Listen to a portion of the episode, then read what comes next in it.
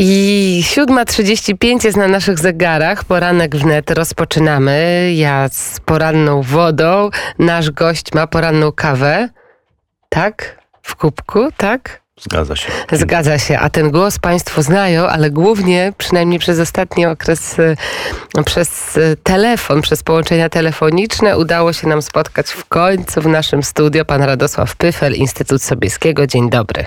Dzień dobry, witam Panią, witam Państwa i bardzo dziękuję za zaproszenie. Cieszę się, że mogę już w trzeciej siedzibie w Radia Wnet być gościem, bo wcześniej to był hotel europejski, budynek e, Pasty na ulicy Zielnej, a teraz Stare Miasto i Krakowskie Przedmieście w Warszawie, więc bardzo cieszę się, że możemy porozmawiać na żywo. A na Koszykowej pan nie był u nas? Nie, akurat tej siedziby nie zaliczyłem i chyba, że jeszcze kiedyś tam wrócicie, to może wtedy będzie okazja. Nie, myślę, że myślę, że nie wrócimy tu nam dobrze, no ale chyba tak dobrze nie jest Tajwańczykom, którzy, którzy cały czas gdzieś ten oddech Chin na plecach czują. Mówię oczywiście o tej ostatniej wypowiedzi Joe Bidena, który został wywołany, został przymuszony de facto przez, e, przez e, obywateli, przez dziennikarzy o tym, jak zareagują, jeżeli Chiny uderzą. Dlaczego w ogóle taka dyskusja się mm, wywiązała? Czy jest jakiś element ze strony Chin, który każe nam o tej dyskusji po prostu mówić szerzej?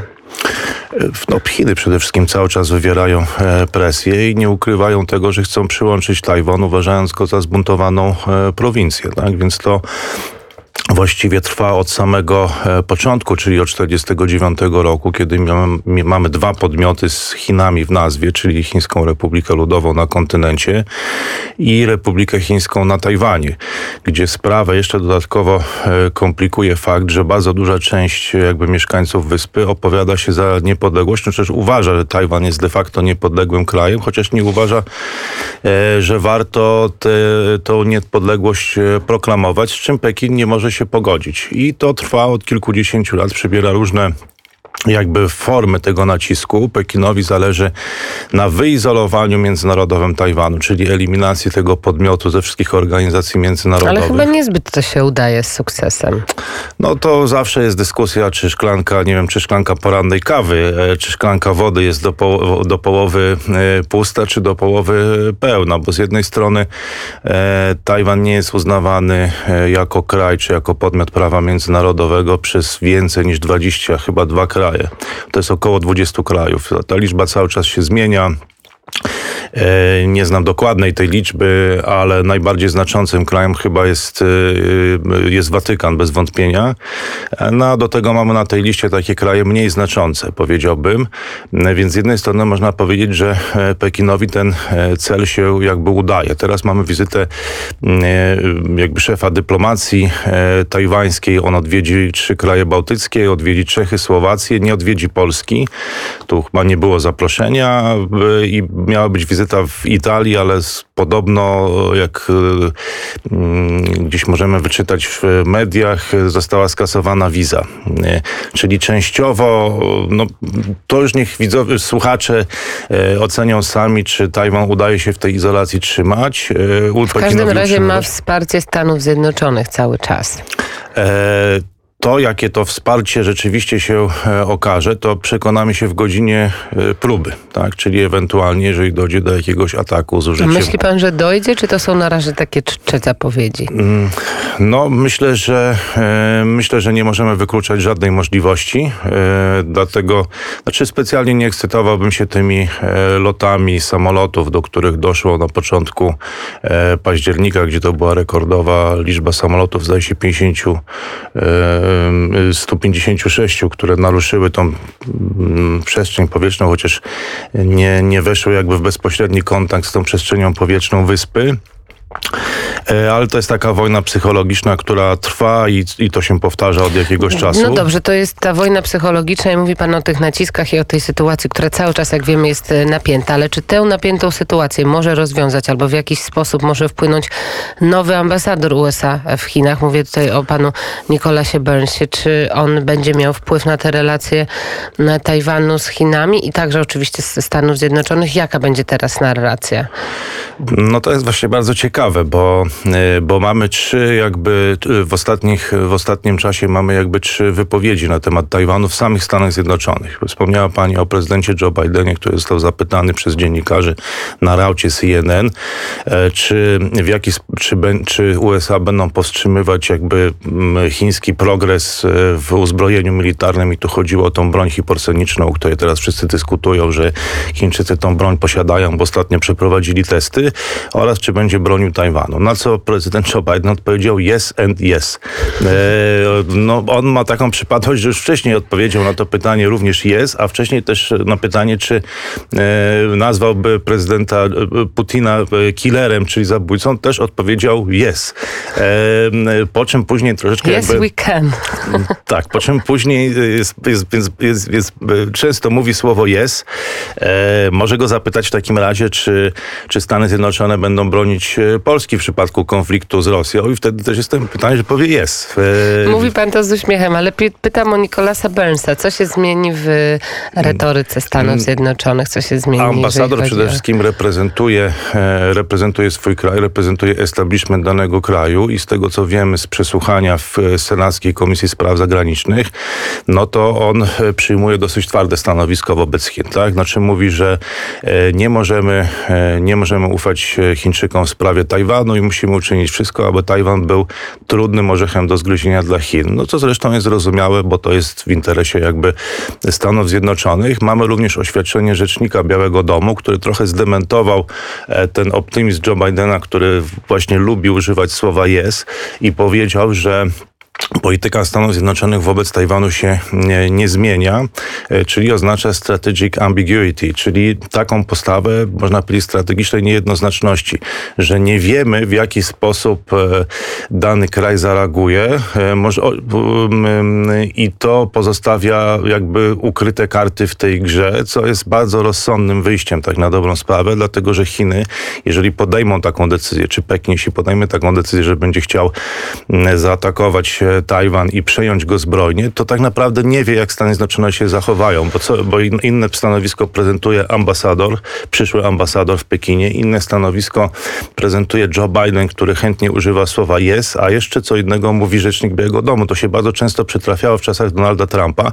Teraz możemy zastanawiać się, czy to jest ko e, koordynowana jakby e, polifomia e, ze strony Białego Domu, prezydenta i przyszłego ambasadora, ale to nie ułatwia paradoksalnie sytuacji Pekinowi, który nie wie tak tak naprawdę, co się stanie, kiedy To może kiedy zamierzone działania może Białego zamierzone. Domu i Waszyngtonu, ale, y, ale jeszcze jak mówimy o tych zagrożeniach nadużycia w Tybecie, nękanie Tajwanu, to są właśnie słowa Nikolasa Burnsa, to także oczywiście odniósł się on do Xinjiangu, do tej prowincji, w której jak wiemy bardzo e, tragiczna sytuacja Ujgurów i prześladowanie. Jak tutaj ten problem chcą rozwiązać Amerykanie? Czy on jest w ogóle rozwiązywalny?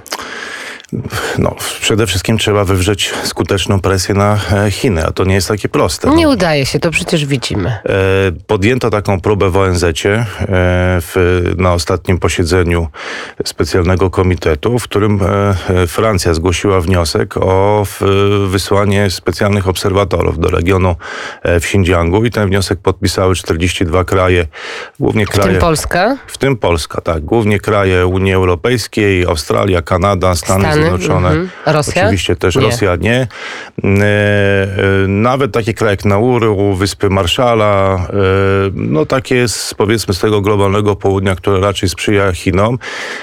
W kontrze do tego poszło oświadczenie dyplomacji kubańskiej podpisane przez 62 kraje, głównie niezachodnie. No, w ogóle prasa chińska uważa, że to już jest 100 krajów nawet. Co ciekawe, tego oświadczenia z takich znaczących krajów nie podpisała Szwajcaria, która będzie organizować, czy ma nadzieję organizować spotkania amerykańsko-chińskie i chce występować jako mediator, więc ta presja jest wywierana na forum międzynarodowym.